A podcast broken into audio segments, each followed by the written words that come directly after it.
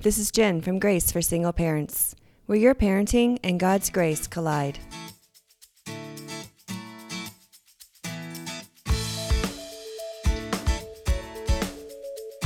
Welcome back to Grace for Single Parents. I'm here today with Richard Capriola. He talked with me back in March about substance abuse with teens, and he's here today to discuss social media in teens. Welcome back, Richard. Well, thank you so much for inviting me, Jen. It's a pleasure to be back here with you and to talk about this issue of social media and teenagers. So let's dive right in. Do you want to start off by giving us an overview of the social media platforms that are popular with teens and how they're using them today? Sure. I think this is an issue that um, parents need to be aware of uh, if they're not already, um, and, and, to spend some time um, looking into the applications that their kids are using and how they're using them. So many teenagers this year and adults uh, are, are using uh, social media sites like Facebook and Instagram and TikTok and Snapchat. Those are some of the more popular social media platforms. Um, you know, Instagram probably has close to over 20 million teenagers uh, using Instagram. Um, there's at least 5 million teenagers who are posting on Facebook. But the one that is the most popular among the teenage population right now is TikTok. It's more popular than Instagram or Facebook. Um, it, it, has well over 100 million users in the United States, teens and adults. And worldwide, it, has you know hundreds of millions of people. But uh, TikTok is, is, the, is the one that I think teenagers are are using the most right now. Yeah, I know my kids do. Yeah, I have Definitely. a granddaughter. I have a granddaughter that uh, that uses TikTok uh, um, quite often. Yeah. So, what are they using it for? It, varies. Um, you know, some of them are using it to uh, uh, connect with their friends. Some of them are using it just to post uh, videos out there. Uh, my granddaughter uses it to post videos where she is uh, sort of lip syncing to songs.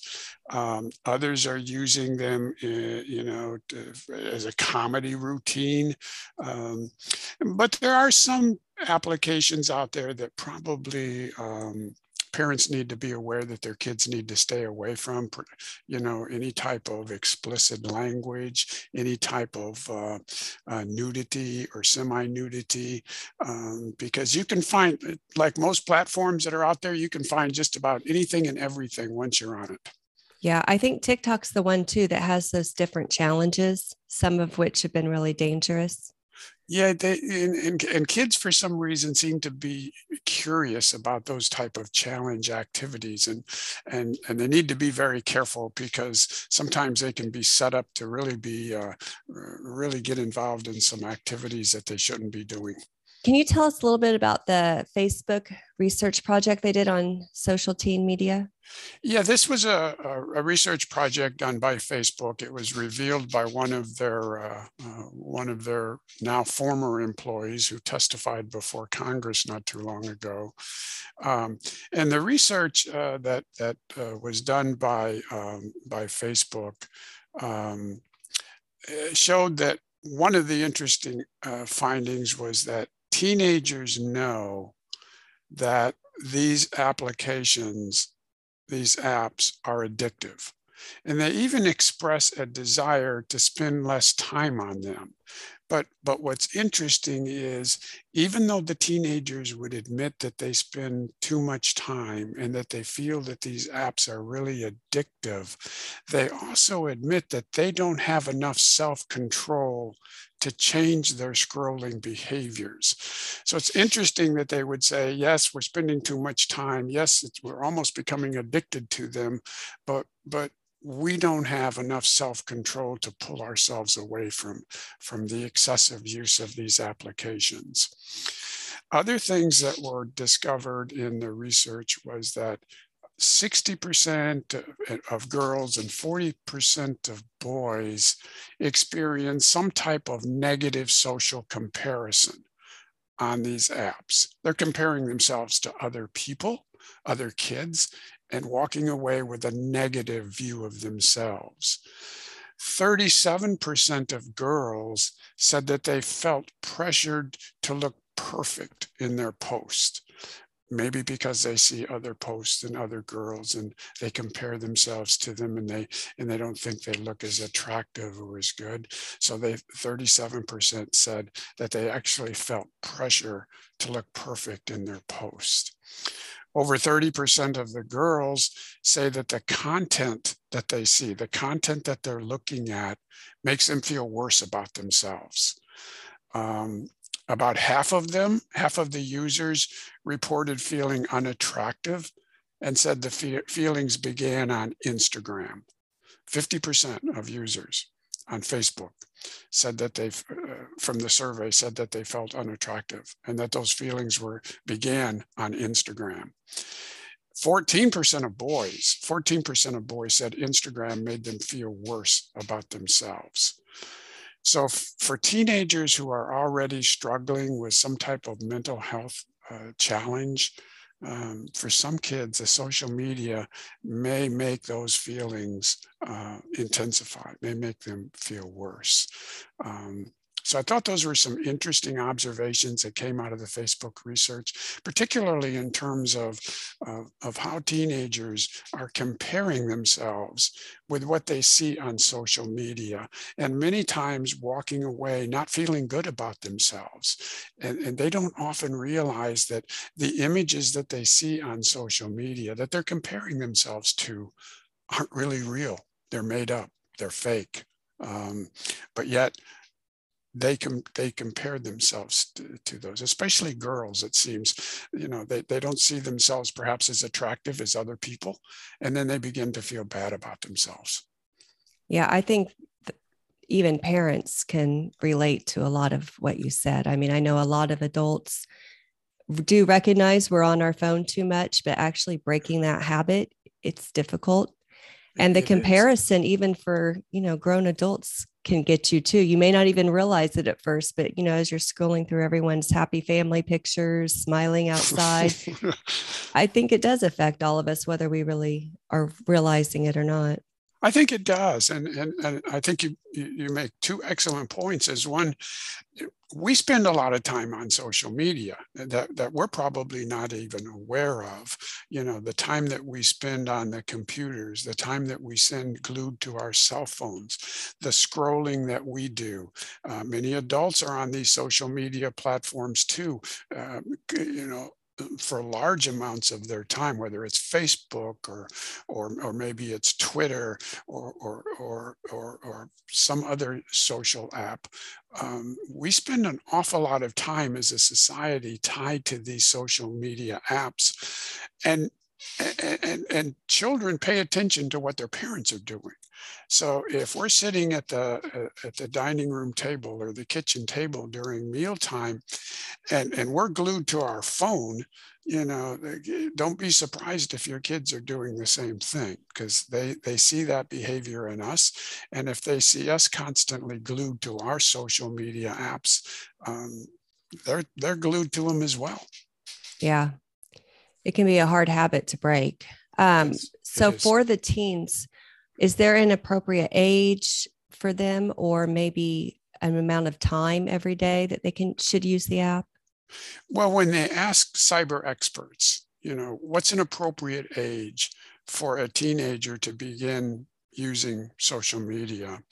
It seemed that the consensus was that for most applications, age 13 or 14 seem to be the earliest age that you would want to allow your child to begin using these apps. So around age 13 or 14. The one exception was Snapchat where they recommended that age be 16. And I think that might have to do with a lot of the content that's on Snapchat and how Snapchat operates. In other words, Snapchat is, is, a, is a platform that allows you to post something and then you know it goes away uh, so it's very difficult for parents to to track it and to see what their kids are doing that that feature of Snapchat opens up a whole different realm of, of possibilities for how users can use it. So that might have been a reason why they recommended that teenagers be a little bit older for Snapchat, but otherwise, you know, age 13 or 14 seemed to be the consensus as the earliest age. Now, as a parent, you have to make that decision for yourself based upon your your your your observation, your perception of your child's maturity, their level of responsibility, their behaviors. Um, you know, for for your child, it, it, it might be a little bit longer, uh, older than age 13. I wouldn't think you'd want to start younger than 13 though, but you might want to delay it if you as a parent think it's appropriate that your child not be tied to these social media applications, say at age 13. Yeah. So, the Mayo Clinic recently issued some recommendations for parents for their children on social media. Can you review some of those for us? Yeah, they did, um, and I think they're they're a reasonable set of of, of recommendations. Uh, the first one was set reasonable limits. You know, uh, talk about uh, talk to your your children about how to avoid social media interfering with activities you know, things like sleep time, meal time, finishing homework on time, and, and encourage, you know, your children to have an appropriate bedtime and sleep routine. Um, and they recommended keeping cell phones and tablets out of the teenagers' bedrooms. And I know that's very difficult to do. Uh, my granddaughters, um, they're on their phones, uh, you know, it seems almost constantly, even into the evening. Um, but uh, when they visit us, for example, we we have the ability, and I think other parents have this too, the ability to shut down their connection to the internet at a certain time and we would do that. Um, and that's an option that i think parents have too. You can you can set the devices so that if you don't want your child uh, you know scrolling through the internet at two o'clock in the morning you can shut off their access you know you can go through either your internet provider or your cell phone provider to see what what kinds of controls and limits you can you can put on that. But but one of the recommendations was to keep these devices out of bedrooms. That may be a real challenge for parents but but also make sure that their use is not is not significantly curtailing other activities such as such as sleep and meals and homework and interacting face to face with their friends the other recommendation, another recommendation was to, to monitor your child's accounts. Uh, and let and let your children know that you will regularly be checking on their accounts and then make sure you follow through on that. I thought that was an important recommendation as well. Third, explain what's not okay you know, discourage any type of gossiping, discourage spreading rumors or bullying or damaging someone's reputation. Talk to your child about what is appropriate and what is safe on social media and have that discussion early on you know just as they're beginning to use social media and reinforce it from time to time. This is not something you just have one discussion on and then you forget about it. It's a discussion you probably should have on a routine basis talking about what they're seeing talking about what's appropriate reinforcing what's what's appropriate and what's safe and emphasizing what's safe um, uh, on social media platforms they also recommended encourage your children to continue with face-to-face contact with their friends, especially teenagers who are vulnerable to social anxiety. Uh, encourage them not to isolate, not to not to become preoccupied with social media, but encourage them to interact face-to-face with their friends. And then talk about social media. Talk about habits. Ask your teenager, you know, how are you using social media? Find out how they're using social media and how it makes them feel. Remind them that not everything that they see on social media is accurate. Uh, it is full of unrealistic images that girls and boys mm-hmm. compared themselves to and, and maybe in a negative way walk away with negative feelings so have a discussion about you know what they're seeing on social media and how some of these things just are not real um, And then finally, as I said earlier, use the parental controls that are available. Uh, check with your uh, internet provider, check with your cell phone carrier, and see what, what options are available for you to control the, the, the, uh, the cell phones and the tablets that your children might be using. I would also say that, you know, as a parent, become familiar with what your what these applications are. Become familiar with what your children are using these applications for. If they're on um, Facebook or Instagram or TikTok or Snapchat, take time to find out what they're using it for. Have discussions with them about what they're seeing on those applications and what they're using them for.